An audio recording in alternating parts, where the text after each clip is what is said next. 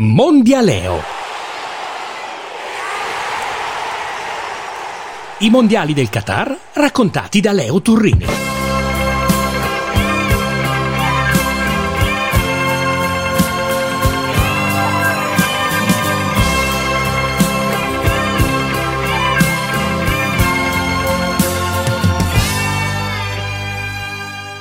E lasciami gridare, lasciami sfogare.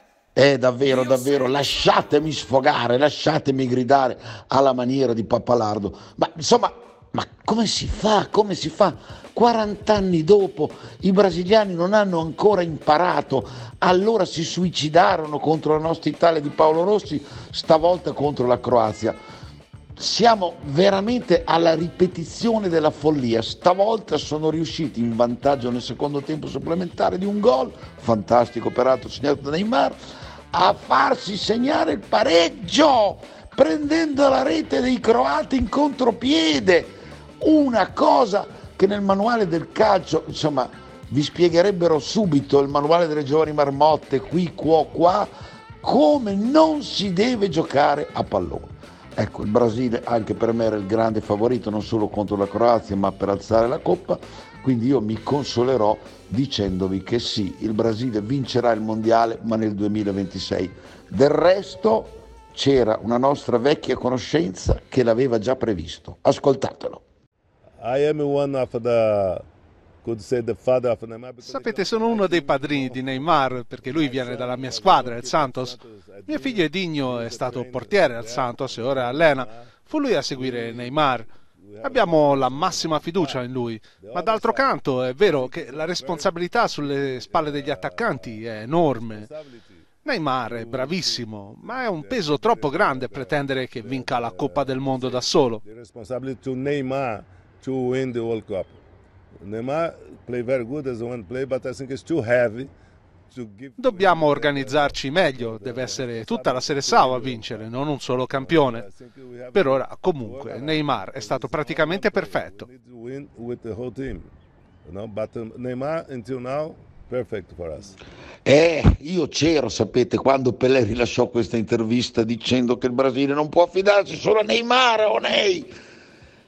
Però era il 2014, ero lì quando disse queste parole, era il mondiale di otto anni fa. Sono passati otto anni, ma come ho detto prima, 40 rispetto alla disfatta contro gli azzurri di Berzot e questi non hanno ancora imparato. Per quanto riguarda la Croazia, vi dirò che mi ricorda tantissimo un certo Bradbury. Io nel 2002 ero alle Olimpiadi invernali di Salt Lake City, c'era una finale di short track sul ghiaccio. Ebbene, questo Bradbury era un australiano, un pippone assoluto, il quale era misteriosamente approdato in finale, erano in sei, lui si mise ultimo e aspettò che cadessero i cinque che lo precedevano e vinse la medaglia d'oro. Ecco, la Croazia fin qui in cinque partite ha battuto solo il Canada.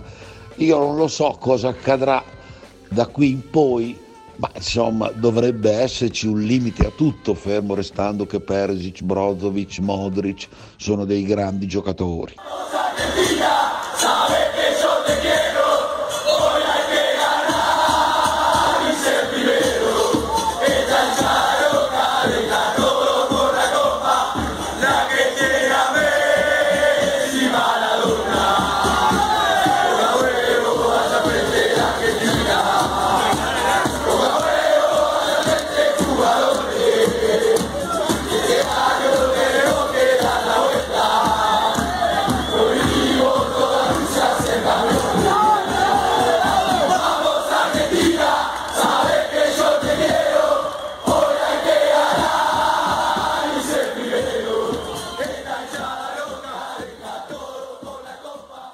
Ma adesso Bradbury, pardon, la Croazia, dovrà vedersela con l'Argentina, la quale Argentina ci ha regalato uno strazio di emozioni nella partita contro gli olandesi, ha preso il 2 a 2 all'undicesimo minuto di recupero, è finita ai rigori.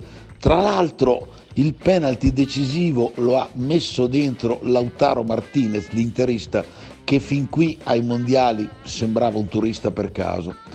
Però, insomma, l'Argentina di Messi lì c'è e vedremo se la Croazia un'altra volta si affiderà al suo gioco difensivo, catenaccio, puntando ai rigori, non lo so. Ci sono due semifinali ancora, ho già detto che secondo me il Marocco eliminerà il Portogallo, Francia-Inghilterra tiratissima con lieve preferenza per i Galletti campioni in carica, ad ogni modo noi ci risentiamo lunedì per scoprire chi sarà rimasto in lizza per questa meravigliosa Coppa del Mondo.